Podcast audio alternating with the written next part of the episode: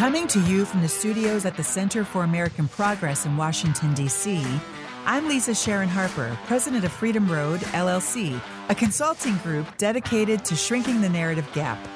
Welcome to the Freedom Road Podcast.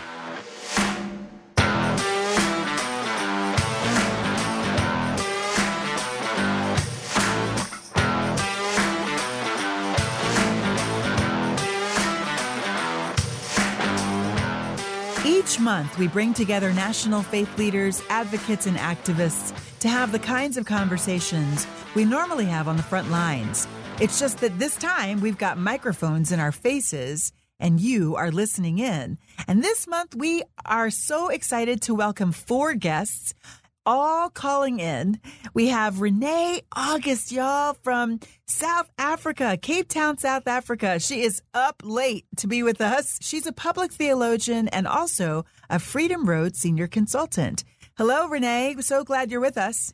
Hi, Lisa. Great to be here with everyone. Thank you. And then we also have Jose Humphreys, also a Freedom Road consultant. He's a pastor and he's an author of a new book called Seeing Jesus in East Harlem. And then he's based in New York City, obviously. So, Jose Humphreys, welcome. Well, hello from the Big Apple. Great to be here with you all. Yay! I'm so excited for this conversation. And coming around the bend, we have Alexei Laushkin.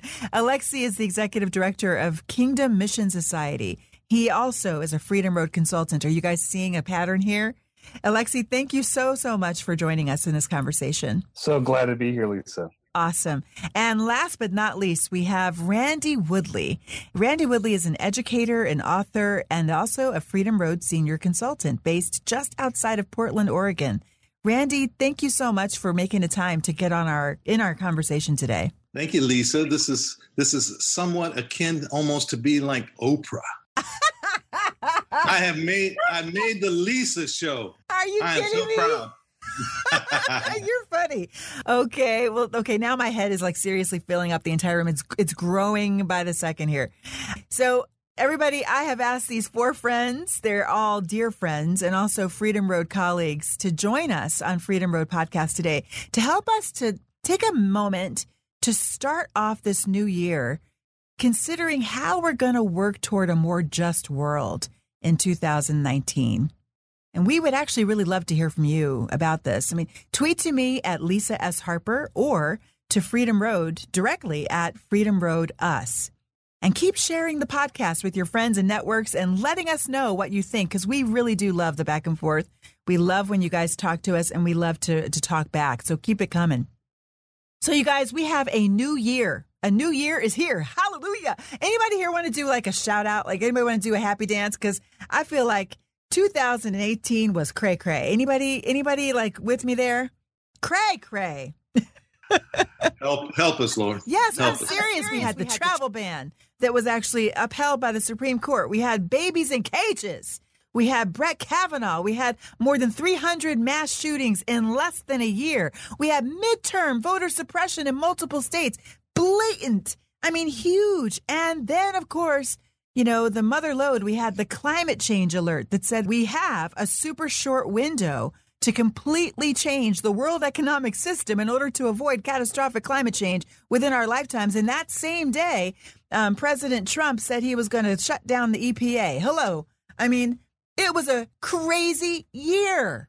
2018 was crazy. Oh, and then, of course, there was the wildfires in California that killed hundreds of people, or more than 100 people. So I think that coming out of that kind of a year, it's important that we don't just go along as if we're kind of in the normalness of life. We are not, there's no normal here. We are literally in a place where we got to dig deep. We got to be intentional about how we focus our minds, our times, and our hearts in 2019 if we are to actually move against the current that takes us downstream to injustice in 2019 because there's just a major current that is kind of pulling us pulling us farther and farther away from ourselves. And so what i'd like to do is i'd like to actually ask you guys what you know we're, we're going to talk about your justice agendas for 2019 my hope in that is that as you share with us what you care about and why, that maybe some of our listeners would get some ideas and and maybe even begin to think for themselves about what do they care about and why and how are they going to engage. So uh, the first question I have is I think we need to just define our terms before we dive in. You know, we're talking about our justice agenda, so let's just define what do we mean by justice? I'll jump in. This is uh, Jose. Okay, great. You know, one of the better definitions or one of the definitions that I heard about justice was, uh, I think, by N.T. Wright, when he just uh, defines it as uh, making things right and uh, mm-hmm. righting things that are wrong. And I like it because it's also simple, uh, yet we know it's not simplistic. It's actually profound, based on everything you just mentioned, from climate change and police shootings and uh, the state of our politics. There is much that is wrong with the world, and you know, if you want to talk, you use that word uh, sin or, or ruptures or fissures there's so many things that are broken down. And when I think about uh, the role of the beloved community, that's the church and also beyond, our our role in many ways is to take on justice in its multi-dimensional approaches. And so I've been thinking a lot about that, uh, but maybe I'll, I'll, talk about that a little bit later. But uh, you know, what does it look like to take uh, multiple approaches to uh, to justice? One one aspect I'll say really quickly yeah. is I've been I've been thinking about healing justice, healing justice, Ooh. and uh, how how many activists that I know, many uh, quote unquote uh, progressives and whatnot, are just burning out, and recognizing that this is not a sprint, but this could be a four four to eight year marathon, and especially being under the shadow of this administration empire. Mm-hmm. So it, it's a it's a formative task, a, a task. Uh, speaking as a pastor, as a discipleship task, uh, to help prepare people for the long haul, recognizing that they are not separate and apart from this this justice that we tell. It's not externalized, uh, but part of that justice also has to be experienced within my own soul and myself. I need to be healed while I'm healing others, right? In the words of Henry Now, Nouwen, we are wounded healers. Wow. Amen. That's so true. How many of us who are fighting, you know, marching on the front lines in resistance to injustice are actually hobbling or even, you know, really in many ways crawling, crawling, you know, to Montgomery as opposed to marching because we we haven't really been caring for our bodies, for our minds and for our spirits in all the in between places between the marches. That's good. That's a good word. Anybody else? Can I jump in with a quote from Martin Luther King Jr.? Yes, absolutely. Renee? He says, Power without love is reckless and abusive. Mm. And love without power is sentimental and anemic. Power at its best is love implementing the demands of justice. And justice at its best is power correcting everything that stands against love. That is, that does, that does hit it. That's it. That's it. That's it. How do, what does that mean to you? How do you see that actually working its way? Like you obviously, you soak in those words. Those words have, have informed the way that you walk in the world, Renee. How do you see that those words actually guiding the way that you walk? There's a few important things in the work of doing justice for me from that quote. Yeah.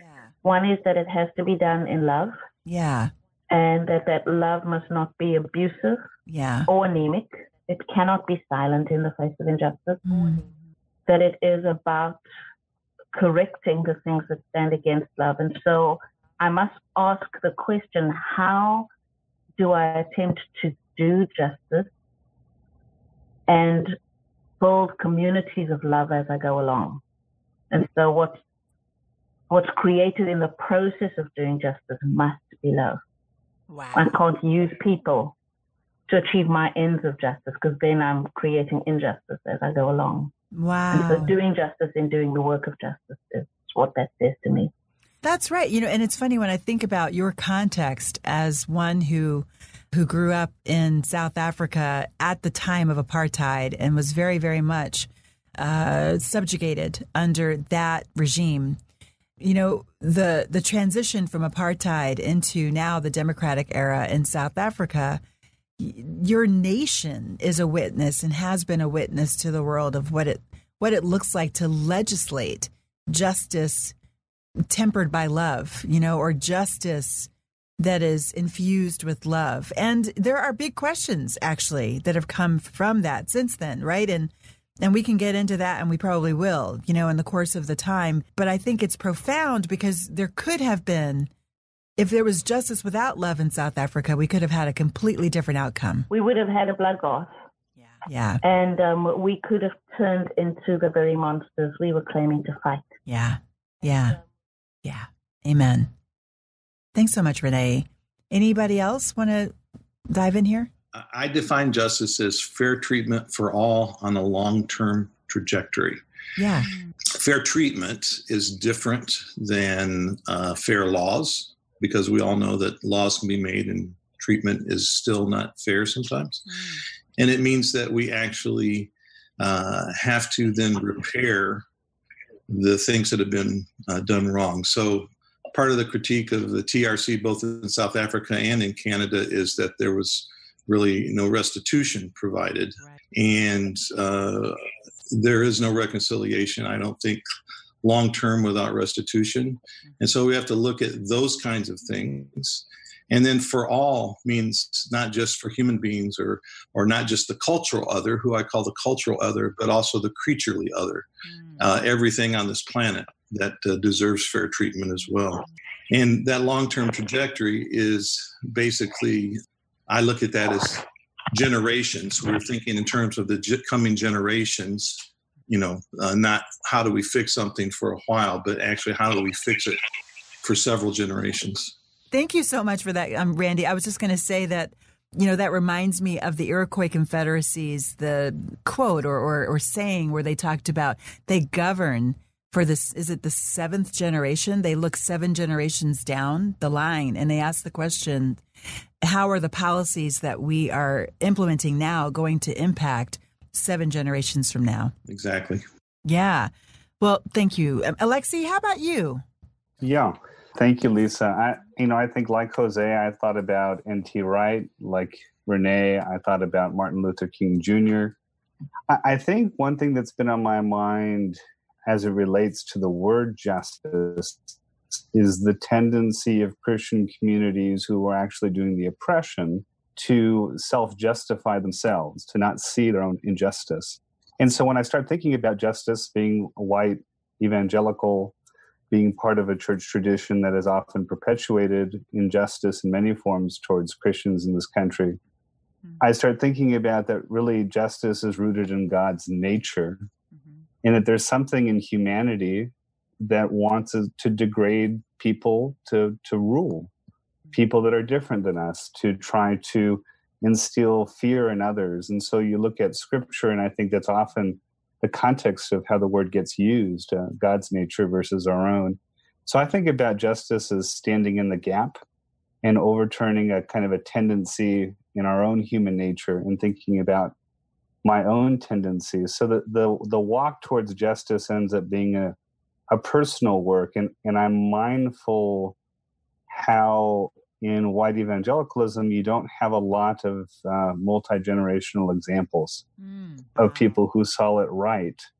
And so one of the things I'll say is the you know the abolitionists didn't have great grandchildren. i know they did, but it was a different sort of voice when you get into the 20s 30s 40s 50s 60s and 70s and there were people who saw it but they were um, a, minority. And i think you kind of wrestle with that uh, when you look at injustice across the board in the united states and just how much we we kind of hide our history in the white evangelical world i think. That's really deep. Wow. I never heard that before that the the abolitionists didn't have great grand i'm sure i'm sure you're not talking about like actual great grandchildren but you're talking about like people that they pass the baton on to for two and three generations. Right. The, the kind of spiritual grandchildren of the same voice that at a certain point, once the white culture had decided it had done enough, there wasn't as much of a, uh, a movement in the same way that the historic black Protestant church always had a continuing movement. And that's something that I think it ends up being a weakness because we don't we don't know how to draw from our own language of being in the position of having perpetuated a lot of these sins. You know, it's interesting, uh, Lisa, just to add uh, one more thing, if I could, uh, to this conversation, specifically around how sometimes uh, whiteness doesn't have some sort of derivative to it, you know, meaning uh, a, a, place from where can draw a history of being, let's say, mentored, as opposed to, let's say, uh, people of color who, who talk about elders, who talk about uh, folks who have, uh, quote unquote, using Christian speak, poured into them. And so I had a great conversation with a, a social work student here a couple of blocks away, and you know he's white Jewish, and he was just really just struggling in in his uh, you know uh, white identity, particularly in a liberal school, uh, liberal progressive school.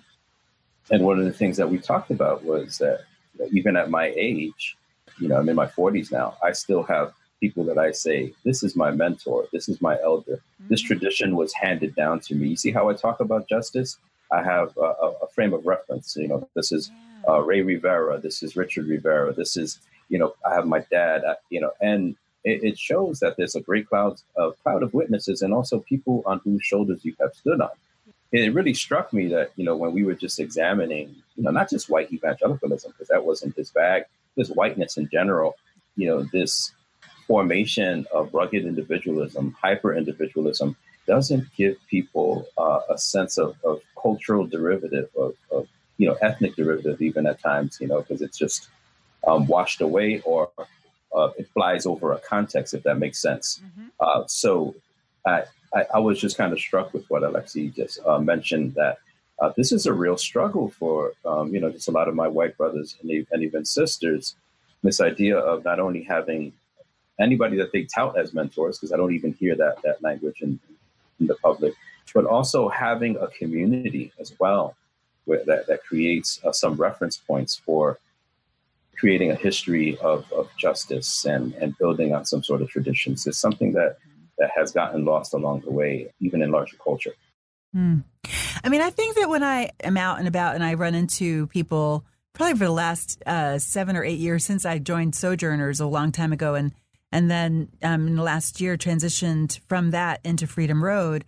But I often like hear people reference, "Oh, Sojourners," like that's the community they reference, and it's Jim Wallis or um, Ron Sider or Tony Campolo is kind of those are the people, or John Perkins. Those are the people they kind of look to, and they that's their at least within the evangelical tradition, that's their their their mentor, right? But usually it's not somebody in their life, like like you had with with your mentor. So that honestly, Alexei, Jose, I've never I've never really considered that, but it's really true. Yeah, Jose and, and Lisa, that's that's it's really helpful. Just just to give one example of someone I came across uh, recently in the mainline tradition, you have one Episcopal bishop, Paul Jones, who ends up being against the U.S. entry into World War One. Mm-hmm for his actions, he is disbarred from the House of Bishops for the Episcopal Church. He's eventually reinstated, but never allowed a vote. And so I think there's a tendency for people who have spoken out on justice for the white community, whether it's mainline or evangelical, I would even dare say Roman Catholic, that if you go too far, we're going to try to erase your memory as best we can. That's it. That's it. That's right. That's right. Wow. I was, I actually was just thinking that too, that even like within the mainline traditions, basically they're, ba- they're barely known. Like if you are a pastor or a leader within the mainline traditions, you might know, you know, you might know the name Harry Fosdick, you know, who was at Riverside Church. Um, and you might know some other folk um, like Bonhoeffer or others. These are like you know the big people, right? But you don't really know that pastor. You don't you don't have those local examples, and you certainly usually if they went too far, you're right. Like their their names are kind of erased from the historical register. And what is too far? Like what is what does it mean to go too far? I, what I would think is it's to threaten white patriarchy. Well, it's not just that, but it that it's definitely included in that. Mm-hmm. Talking about justice doesn't get you killed. Doing justice gets you killed. Uh, and uh, I like uh, Archbishop uh, Romero, who was, I think, recently saying it, if I recall, um, who said, "When I feed the poor, they call me a saint. When I question why there is poverty, they call me a communist." And what I find is that uh, people who actually do justice uh, are the ones that, because everybody loves to talk about justice, right? But it's doing justice, I think, that, that gets you under persecution and sometimes gets you killed.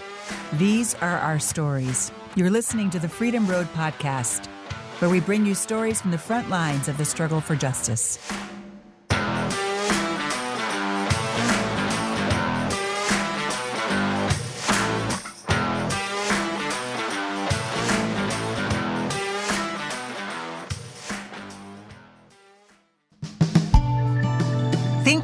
Is a weekly podcast hosted by the Center for American Progress's Michele Jawando and Igor Volsky.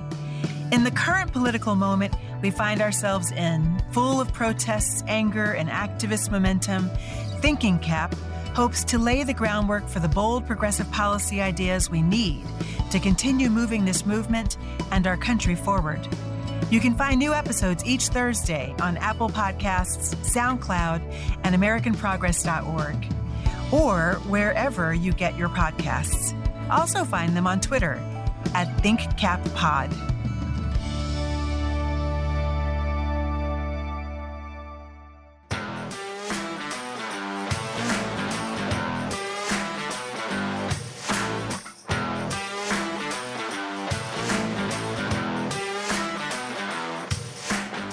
What time is it, y'all? What kairos is it? And how do you know? Like, how do you discern the kairos as we enter into 2019? So, I don't have a short explanation for what kairos is, but it's asking the question, what time is it? Yeah. Um, for me, is what that means. And I think it's time to, to use a very old colonial expression nail your colors to the mast. Ooh, okay. So explain that. Nail your colors to the mark. Is that what you said? Mast. To the M A S T. Mast. To the mast. Okay, yeah, you're right. In America, we say mast. So nail your colors to the mast. What does that mean? It the old sort of. I'm trying to think of a nonviolent example, and I really can't. Um, but when ships were at war with one another, they would. The whole idea was to try and claim the flag of the other ship. And so they would tear down the flag, which would then mean that you're conquered or you've been conquered. So you have to defend the flag that was a symbol of your identity. Wow. And so when some people were, you know, on the front line and they said, I'm all in, I'm giving everything to this, they they wouldn't just hoist the flag, they would nail the flag to the mast to say the only way this flag is going down is if the ship goes down. Wow. Woo! It is no longer time to be deciding. It's no longer time to be choosing. You must have made your choice because things are going to go down and you need to know where you are. If I were to use a, an example of a Kairos time, Yeah. if I think of the story of Moses, when he went to um, the Hebrews in the Genesis story and introduced himself to them, they could have laughed at him and not listened to him and say, oh, yes, good luck with that, Moses, going to Pharaoh and leading us out of slavery. In Exodus, yes, yes. Uh huh. but when he said to them, here's what you need to do with, with the lamb and the blood, if you weren't on board with that, that would have consequences you would have had to make your choice about whether you believe in Moses or not. And when Moses said, let's move, Pharaoh said, we can go. It wasn't time to decide, oh, what do we think about this Moses guy? Should we go with him or should we stay? You should have had to already decide. There's, I don't have the right tenses, but you should have made your mind up a while ago. Um, this is no time to be deciding about Moses. You should be packed and ready to go. Wow, that's so. Because Moses couldn't say, at three o'clock on Friday afternoon, we're leaving. Right. He had to say, be ready and watch for the sign. And when Pharaoh says we can go, we are getting out of here. And so I think that this year has been a year of needing to make a call. You can't sit on the fence anymore. You need to say, where you stand because this year that's ahead of us is is going to require resilience from us. It's going to require sacrifice from us. In this conversation about um, justice, the doing of justice is going to cost us our lives. And we can't be deciding, are, are, we ready to sacrifice? Do we want to, are we, are we ready to go past talking about justice? We need to make the call right now and say, yes, I'm in, I'm doing this, even if it costs me everything. So that when the moment comes, um, we will find ourselves on the right side of justice. I believe that. I believe that. I think that when you are protesting or blogging or tweeting truth, that is a step. That is absolutely a step toward justice. But I think you named a particular time. It's the it's the time to put your feet where your mouth has been. And it's the time to actually ante up and if need be go down with the ship. And that is another kind of a time. And uh, thank you for speaking that here. So I wanted to um, uh, may, I'm maybe just a little bit older than everybody else. I don't know. Mm-hmm. I'm guessing by the gray hairs on my face and no one else's, but uh, uh, in here. Only a little, Randy. Only a little. so, um, as people who uh, my family and I uh, have over the last 30 years anteed up, paid cost, yeah. um, uh, been persecuted, had our lives threatened, lost everything, lost jobs. And so we're where we're looking at is who do we pass the baton on to? Right? Who else is willing to to pay this kind of a price to do justice? I think when you say what time it is, I I think that we are starting to wake up to toxic masculinity, you know, heteropatriarchy. I think we're starting to wake up to white supremacy, white normalcy, white privilege, although a lot of white folks still don't like that word white supremacy. They're still having a hard time swallowing that, but we're waking up to that. Yeah. What I'm afraid we're not waking up to yet is the cost of greed, the cost of war, and the cost to the earth that we're all paying right now. And uh, I'm very concerned about those things. Yeah. That we wake up. We need to wake up. It's time to wake up. That's really good. Thank you so much, Randy. Well, you know, you think about uh, Chronos, which is like our, our chronological time, right? The, the, the time that we inhabit, and and Kairos is that that God moment that you're talking about. So when I look at that, it's a disruptive moment. It's a, a disruptive moment in time, and whether the the invitation is for resistance or the invitation is to uh, repent and get realigned, and, and you know, using our language there's something disruptive that happens. And I think that that's in many ways where uh, the larger church is. There are folks that are, are kind of digging their heels and deciding whose side uh, am I going to be on now? You know, is it on the, the, side of this administration, on the side of empire, on the side of consumerism?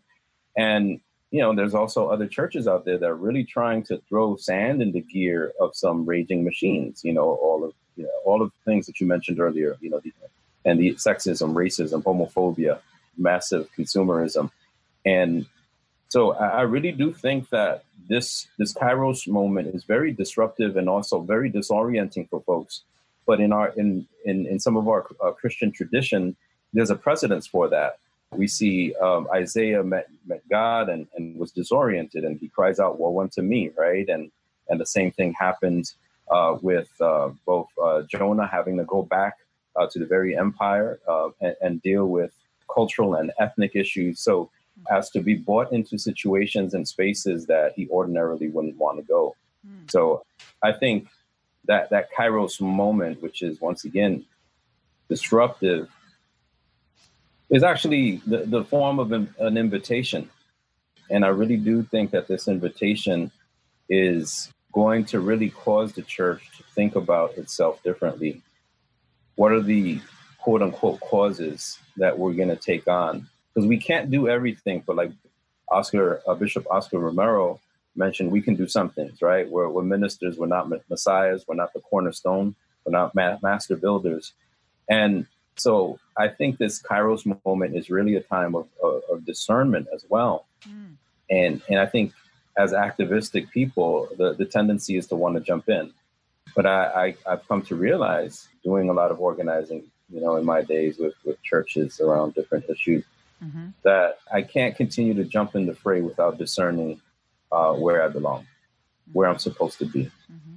And, and I think that that's, that's the, the gift of, of the disorientation of the moment, that it allows you to rather than just rush to pick up the picket sign, it allows you to to say what are the, the, the things that I can do well, what are the things that are in proximity to me, and where can I mobilize the most resources uh, to to see uh, freedom and justice uh, take root in in my in, in my neighborhood, in my community, and and that's been a very defining kind of thing. That's that's what I think Kairos does. It, it it's disruptive and it's, it's also defining. Yeah, oh, that's a good that's a good word. Two D's. You're a true yeah. pastor. Got the alliteration going. Alliteration going. you talk about it being the time of discernment, and yet Renee actually said something very different. She was like, "It's time to know." Right. So discernment is that time where where you're figuring it out, and Renee has said, actually, we might be coming up on a time where if you you got to know because there won't be time to figure it out. So, as a pastor, how do you live in that space as a pastor? It's a great question. And I'm with Renee on that. I, I personally am at, at, a place where it's about action. But as a as a pastor, as a quote unquote shepherd, you're, also moving people along with you. And you realize that there are different degrees of readiness um, when, when it comes to people, for example, becoming aware of a situation.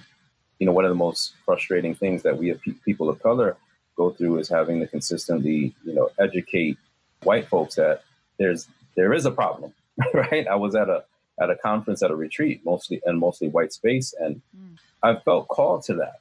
You know, that's my that's my disruption. That's my. Otherwise, I I, I wouldn't want to do it because it causes a lot of fatigue and and it re-traumatizes you as a person of color, which is what I've been telling white folks whenever we have to enter into these spaces, we are in essence re-traumatizing ourselves as well. But I think the, the invitation that I had mentioned very early gives you this indelible sense of calling that I am called specifically to that space. And I'm I'm I'm of the belief of a of a theology of calling that there are specific places and specific things that we're supposed to address because we can't do everything. And so I'm with Renee on that. And then I, I think part of it is also how do we sound the alarm to awake people out of their stupor so that they can uh, step into the fray. Yeah, and maybe that's where the pastors really need the prophets. That's right. Need the prophets to sound the alarm. The agitator. So yeah, so I mean I think I think that everybody's had a chance to respond to that. I'm wondering Renee, you know, your specialty is decolonizing the way we engage the scriptures. What would a just hermeneutic look like? Like what would it look like to to exegete the scripture justly. And also, I'd love to connect this to that that time of decision. Like, what does it look like for us to do that now, as opposed to you know teaching about it? you know what I mean? Yeah, good question, Lisa. Um, so I think I need to say within the community of the warehouse where I work, mm-hmm. we've probably been on a this is our seventh year now where we've been intentional about practicing corporate listening and discernment mm-hmm. and having sort of four times a year stopping the work we do to just engage in this work of corporate listening and discernment and then going to extend that and to create places of discernment within the communities that we work. So. I agree that discernment is necessary before decision and I guess I'm I'm speaking off the back of that practice over the last few years. Just hermeneutics, I think, in terms of the decolonization question, um, my approach to that is simply to say colonization is about power. It's about the reorganization of power. Mm-hmm. Colonization, in my context, was um, whichever European country came along, they came and reorganized social power, political power, religious power, and economic power. Mm-hmm. And so I think to put it simply, um, trying to say, let's read the stories of the Gospels and ask the question how does Jesus reorganize power? Through the places that Jesus locates himself, the geography of the Gospel stories. Mm-hmm. Who does Jesus listen to? Who does Jesus stop for? Who does Jesus orientate himself towards? and then of course the teachings of jesus and so how when we look at these stories in the sort of 3d not 2d dimensions um, how do we see jesus reorganizing power in the stories and and so the just piece for me on that one i guess is that we can't do that alone and we can't do that with people who look like us mm-hmm. we have to do that in community and we have to do it in conversation with the kinds of people that Jesus held in the conversations of those stories. Mm. And so that means we do go to places where people are economically low resourced neighborhoods. I know in the US, you as African Americans would be minorities, but in South Africa, we are the majority. So we talk about minority worlds um, in a slightly different way. And so I guess being in conversation with majority and minority worlds at the same time so that we allow our biases to be exposed mm. and um, the narratives to be exposed for the lies that they are or disrupt the things we think are true. Yeah, because a large a large part of it, right, Renee, isn't it a large part of it the decolonization of our minds, right? Because one of the one of the main ways that colonizers are able to gain power is to gain power over the way we see the world. Oh, absolutely. Steve Biko's um, famous quote: "the The most powerful weapon of the oppressor is the mind of the oppressed." Ooh, this is something that comes to mind. And so we wow. we believe now we've been fed narratives that we believe that kind of create realities that we find ourselves in. And every single system is built on a narrative. Mm. And those narratives are in violation and contradiction to the truth that I find in the life of Jesus. And so the disrupting of those narratives and part of that disorientation, reorientation, living in disequilibrium is actually, oh, I used to think that's true, but I don't anymore. But now I don't know what else I believe. And then to give people a, a new truth that they can try out for a while, mm-hmm. you know, hang their hat on, as it were, for a little while and, and test it to see what that's like. And an image that comes to mind for me is is not seeking. If you think of a building and foundations of truth, I mean, then you're in trouble. So if you think about this more like a spider's web, Ooh, okay. If you break a spider's web by accident or deliberately, you will find that web rebuilt within 24 hours and it won't reattach itself to exactly the same points that it did before. Mm. And so, even though the web looks like it's a little disfigured for a moment, it is able to reorientate itself and connect itself to different points. Mm. And without completely destroying it, it can reattach and detach and reattach and reorganize That's without it causing destruction. That's good, and I see Alexei actually nodding too because he's in very he's very much engaged in helping, particularly white evangelicals, um, but maybe even more than that, to detach and reattach to more just places in the scripture and to engage the scripture in a more just hermeneutic. Um, Alexei, you want to talk to that? Yeah. Um, one of the things that I'm not, I'm, I'm going to answer it uh, in a roundabout way because my it's such a rich conversation. My thoughts are going in a few different directions. but one of the places that we were talking about time, I think the time in the global church seems like a time of a lot of disruption um, globally. We have climate, we have wars, we have persecution, mm. not just of Christians, of a lot of religious groups. That seems to be very similar to another time in US history, the 1920s and the 1930s, mm. when, in reaction to economic collapse, some of our most draconian immigration laws get passed. Yeah. When, in reaction to what's happening, the the the, the white community looks for uh, a savior, and they find it in Franklin Delano Roosevelt. And one film that comes out that I think captures some of these tensions is a film called Gabriel over the White House. Wow. In Gabriel over the White House, the, the narrative is a president who asks for emergency powers in order to stay the economic collapse of the country. Hmm. And he sort of suspends Congress uh, for a time and becomes dictator of the United States. And I'm not I'm not saying that we're there. What I am saying is there there's this tendency in American culture right now to look for a savior, someone who will rescue us from our fellow citizens. And I think at a certain point we may get to the point where we we look for a savior that we want to empower. Mm. And so when I think about the Christian community and I think about um, what did the interfaith community or the faith community do when they learned about the persecution of Jews in Germany in the 1930s hmm. and how ineffective they were at opening up the doors? How issues that are coming up today, like the public charge, were used so that uh, essentially Jews in Germany that didn't have enough money were denied entry. Hmm. I think about faithfulness and I think about focus. And when I think about the reattachment without disruption, you know, how do we help? And this is what I think about in our work, getting back to the question you asked.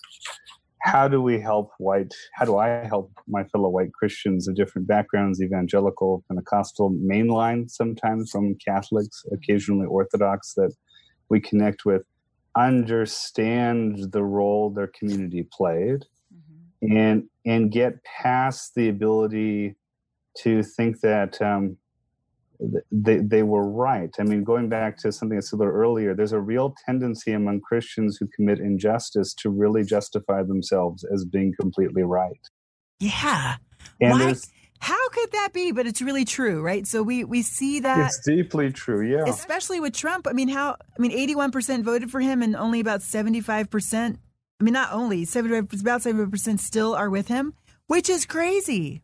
It, it stood out to me in, you know, the talking about the contemporary in a moment, but it, this really stood out to me when I was looking at uh, white Southern Christians and their response to the end of the Civil War. Oh. Some of the more popular books of the time, uh, you know, white Christians in the South thought that God would vindicate their cause unapologetically. And when they looked at why they lost, a lot of them wrote about the fact that Southerners weren't pious enough. They didn't. They drank too much, and they weren't praying more. And so, what they needed to do is not repent of their immorality with slavery. What they needed to do is repent because they weren't pious enough. And you see this uh, among Germans in World War One in terms of why did Germany lose?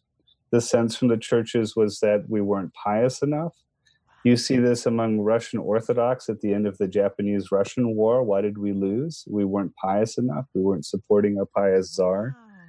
And I think the tendency when you're when you feel like your community is right is to go along with what is wrong because you can't imagine that your community might be wrong about something. Mm. And so it doesn't occur to you that what's happening is outside the norm, you just think, well, our community is right, and obviously the other people are worse.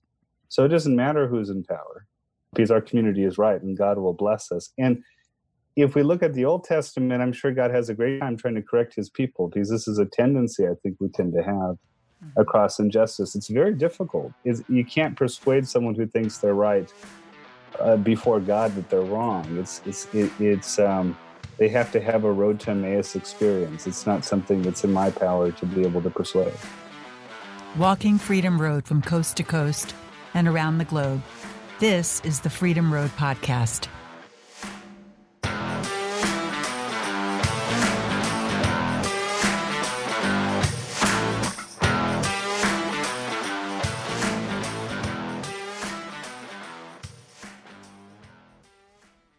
Greenville University and Freedom Road LLC are excited to welcome you to join us for the Justice Ministry program.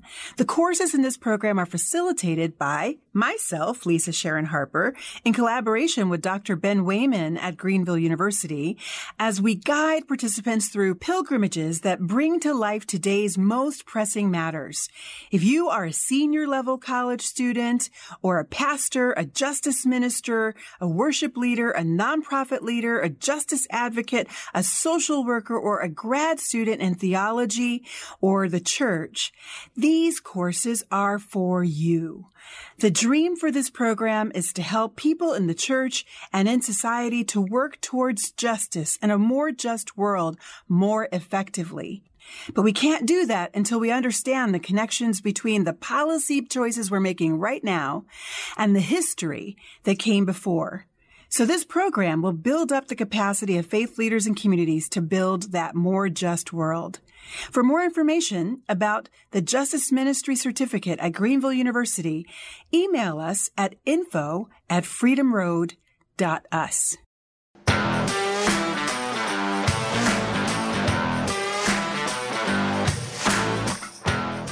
And so I want to ask I mean, I see, Jose, I see you nodding with what Alexei just talked about in terms of people needing to have their own Emmaus Road experience and being willing to do wrong in order to be right. That's just so profound. My God, that's so profound. Um, what is your experience? you know, honestly, I think that you could speak to any number of things that have been talked about so far with um, between Alexei and Renee the the question of colonization. I mean, you're a pastor in East Harlem and you're dealing in major ways with gentrification there. And I think my experience of gentrification is that it feels like a colonizing force, right, of a neighborhood. So can you talk to us there? Like, what's the what's the number one issue of justice that you struggle against every day in your context? Oh, that's a great question, and and it is a rich discussion. I I've been thinking a lot about uh, economics and uh, economics uh, relative to shalom. And what does it mean to inhabit uh, spaces, places, neighborhoods in just ways? In the mundane, in our daily decision making when it comes to how we shop, how we uh, scope uh, the neighborhood, and all of those things. Mm-hmm. And it's interesting that uh, one of the ways that I refer to gentrification is that it's a provincial apocalypse of sorts. It's the end of the world as that neighborhood knows it. Wow. And their, their their histories, their culture, the the murals, which really speak to uh, the voiceless, the indigenousness of uh, restaurants, uh, all of that communal memory in many ways is being washed over by this uh, raging machine. And uh, if we don't have a theology or a very good gospel that's, that's, big enough to uh, address those things, then uh, people will continue to go uh, to church on Sundays hmm. and then go about stewarding their resources in the same way that any other American, any other city dweller, any other uh, elite person will do it.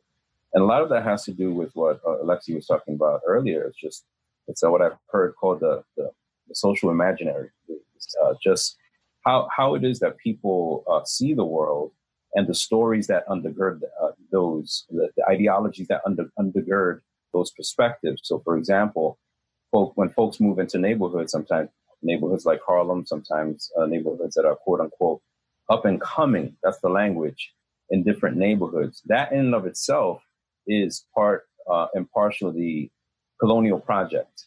And people don't realize it. Mm. That you're coming in, you're not only displacing, but you're also replacing. And basically, you you hovered in. You didn't really go through. uh, and you didn't develop uh, friendships, relationships. Because at this point, because gentrification is such a raging machine, and I've sat on community boards, uh, planning meetings, I've learned some of the complex language of uh, what goes into rezoning, and it really is that complex. And you realize that, wow, if there isn't some sort of sustained effort, uh, a reorientation, uh, a repentance moment, right, a change of the mind, we will continue to live as if uh, we were just anyone else. And and the question is like, how are we supposed to live? What are the stories that we have adopted?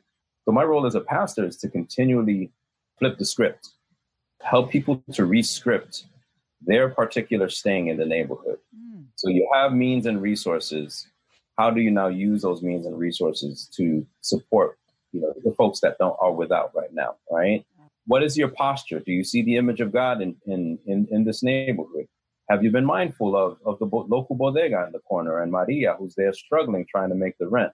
Mm. So a, a, lot of what what this is as a church, as a church, as a pastor, is, is once again using Sundays, using uh, formation, discipleship to to rescript, attack, and engage those narratives. Because I'll say this last thing: it, it's not until evangelicals, Christians, and I would say this not not just for white evangelicals, but you know, if, if it's about economic shalom, it's also about middle class brown folks and, and black folks. Yes, uh, who, that's who for real. In ways have like white sensibilities, yes. right? So you have uh, the love for the cafe, and and of course the the the novelty uh, cupcake shop, and I love cupcakes, and I'm I'm, self implicating in this. uh, but how do we mindfully interrogate and also remain in the creative tensions uh, when we're we're living in, in spaces and places?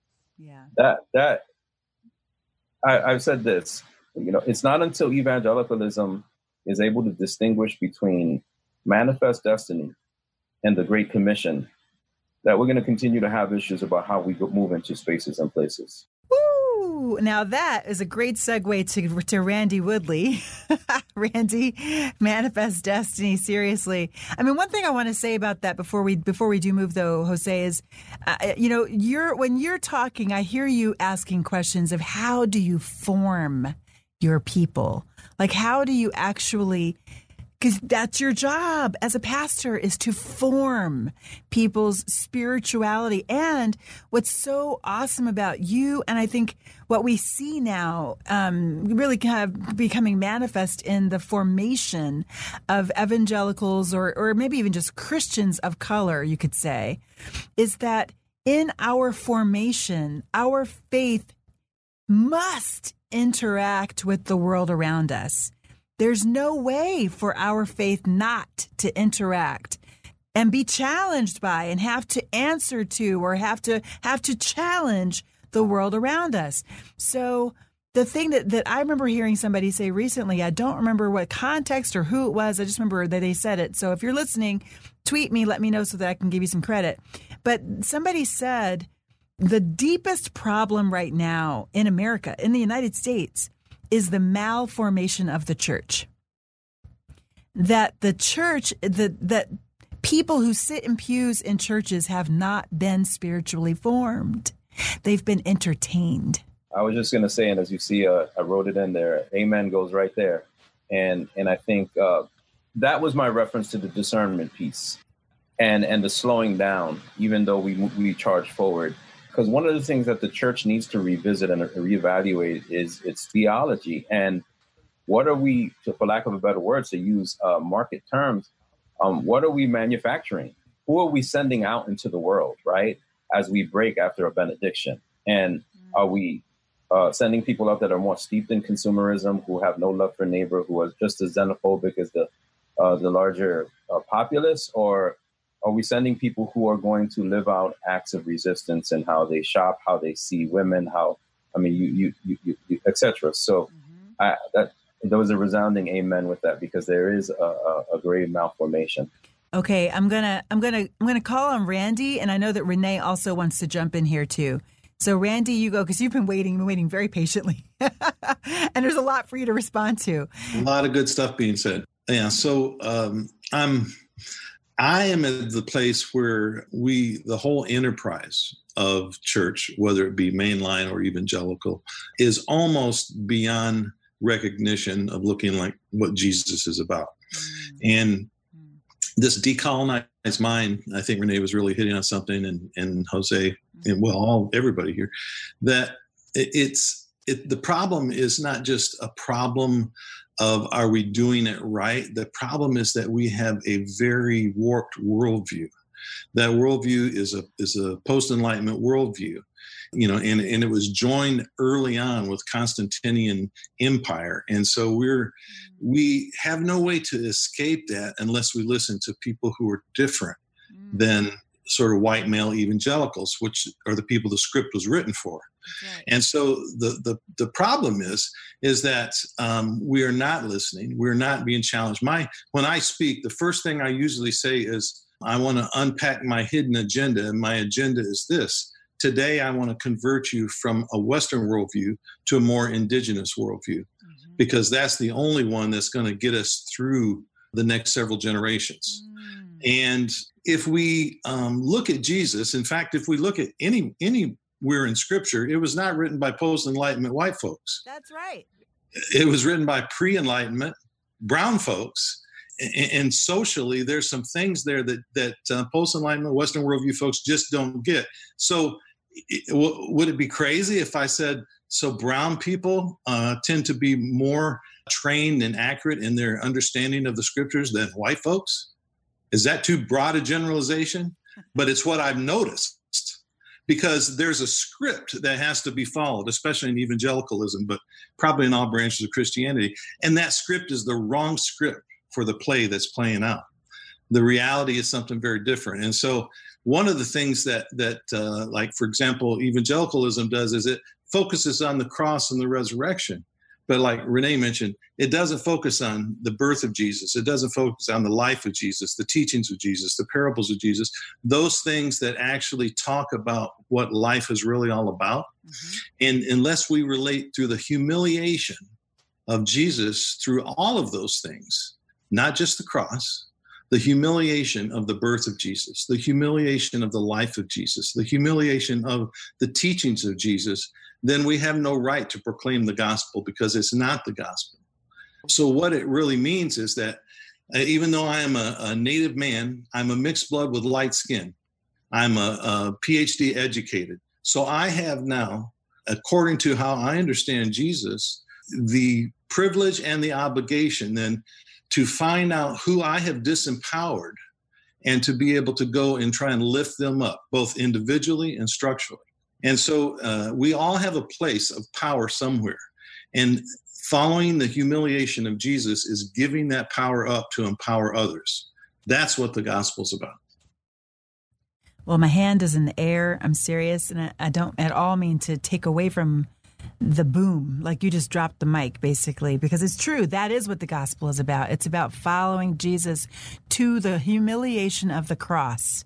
And what does it look and like not just for the cross, to not just the cross, Ah, the, okay. The birth, Keep going. The life, the teachings, everything that Jesus did is worthy of our humiliation and following through that humiliation path. Oh wow.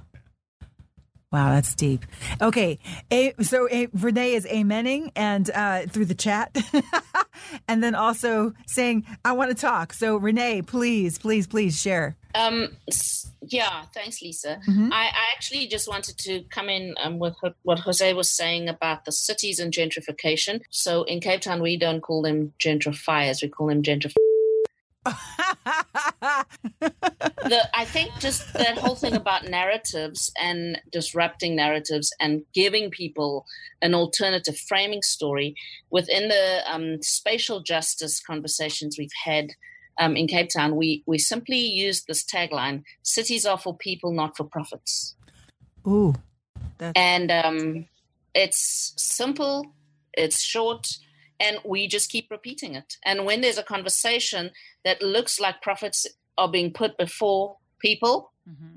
we say, remember, we're here because cities are for people, not for profits. And within the theological frame of that, what we did was we actually dug out some archaeological maps of Roman cities and colonizing cities and looked at the spatial justice of you know where the walls were built where the segregation centers were where the wealthy lived where the elite spent their time. And you kind of layer that over a map of cape town city and um, and then look at the story of the triumphal entry of jesus into jerusalem and just look at the places jesus avoids and look at the places where jesus is recognized. Look at the places where jesus is celebrated.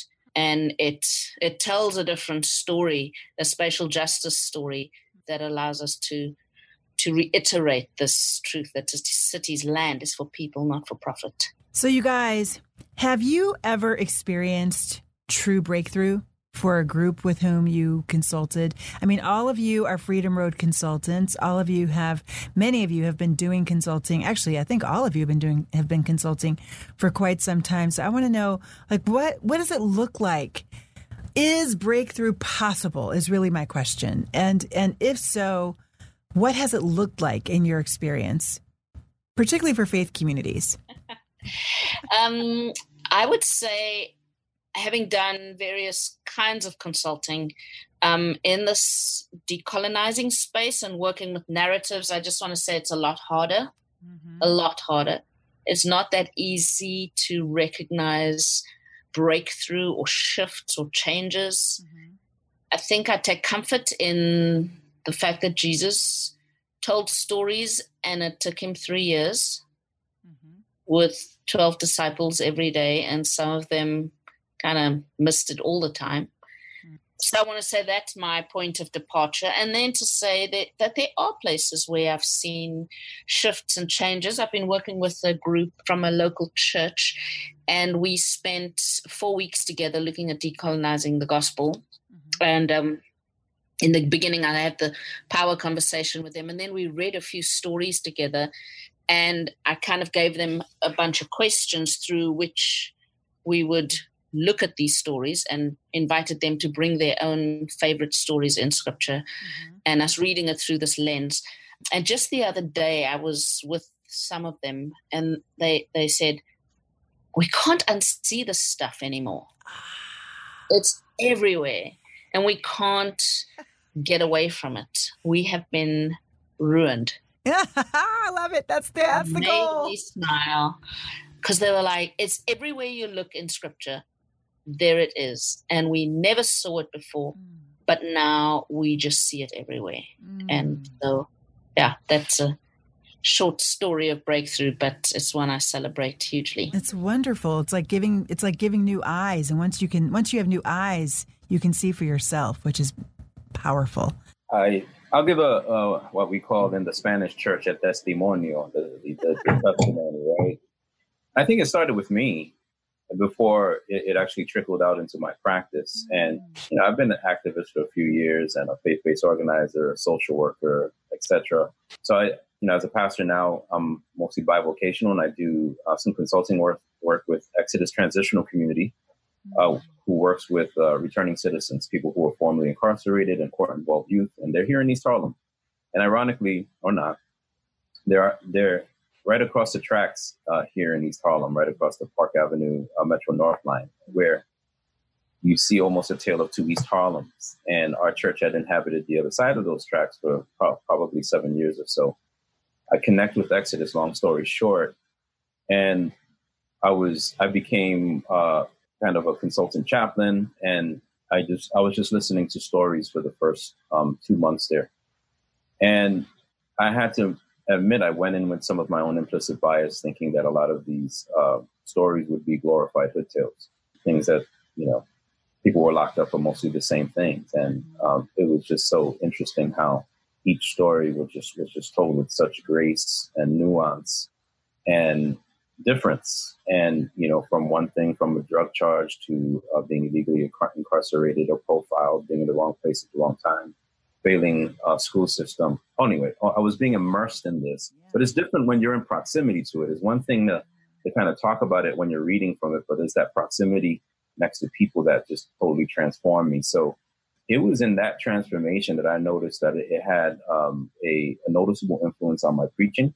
on my own self love as a black and brown person who's named Jose, who could have easily been in the wrong place at the wrong time, right? And uh, but God, right?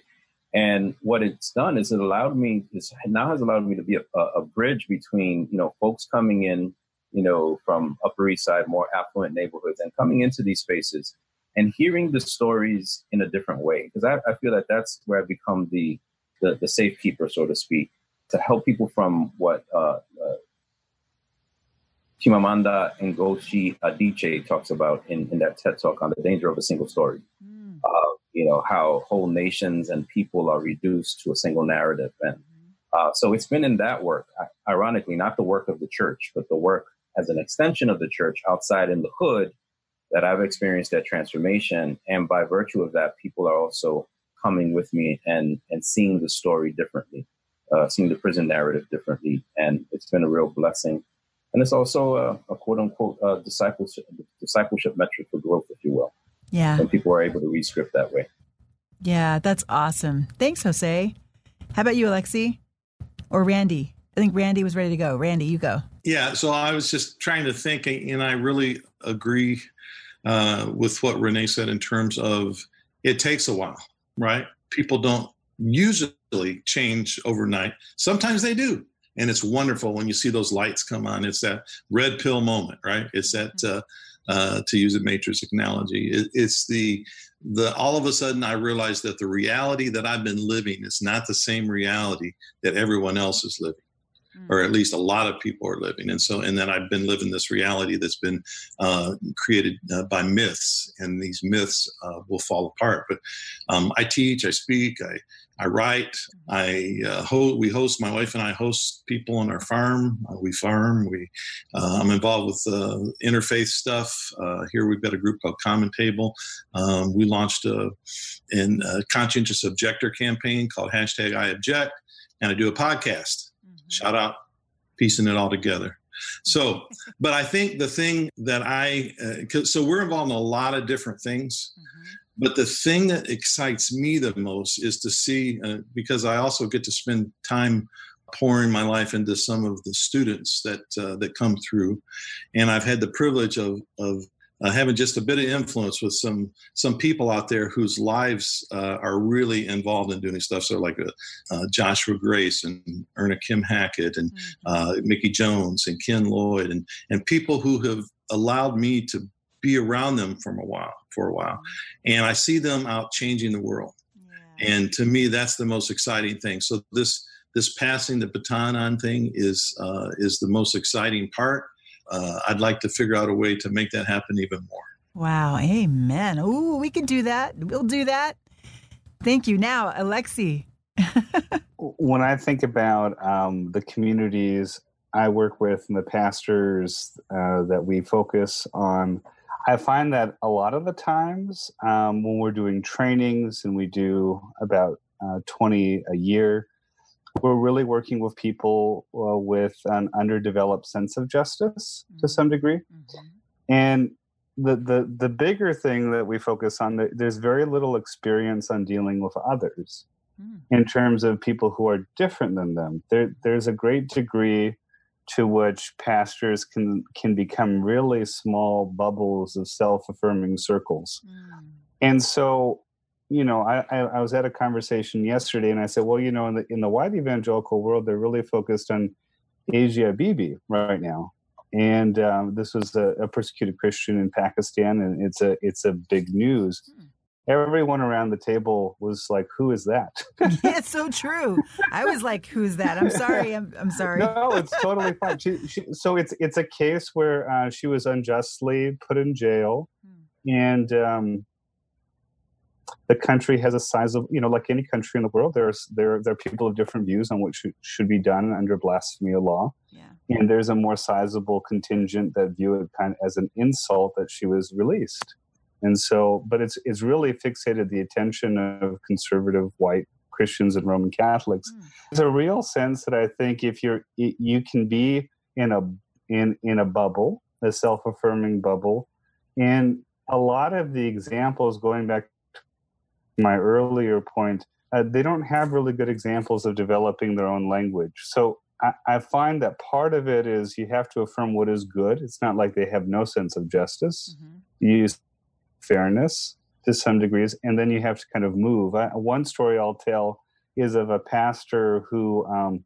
was preaching on the need to help others and put his faith into action in Rockingham, North Carolina and the Lord challenged him to go walk on behalf of his daughter who is medically fragile during the healthcare debate.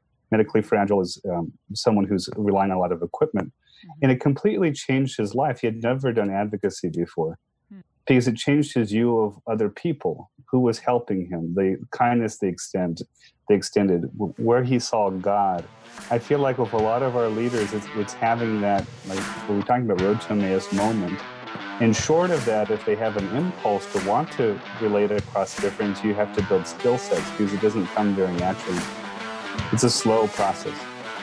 The conversations leaders have on the road to justice. This is the Freedom Road Podcast.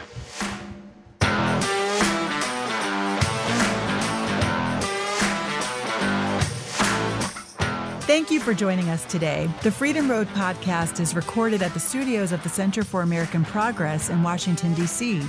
This episode was engineered and edited by David Dult of Sandberg Media. Freedom Road Podcast is produced by Freedom Road LLC. We consult, coach, train, and design experiences that bring common understanding, common commitment, and lead to common action. And actually, every one of the people on today's episode is a, a Freedom Road consultant or senior consultant. And you can actually tap us to have one of them come and help your community. You can find out more about our work at our website, freedomroad.us. Stay in the know by signing up for updates. We promise we will not flood your inbox. We invite you to listen again next month. New episodes drop around the first day of each month. Until then, join the conversation on Freedom Road.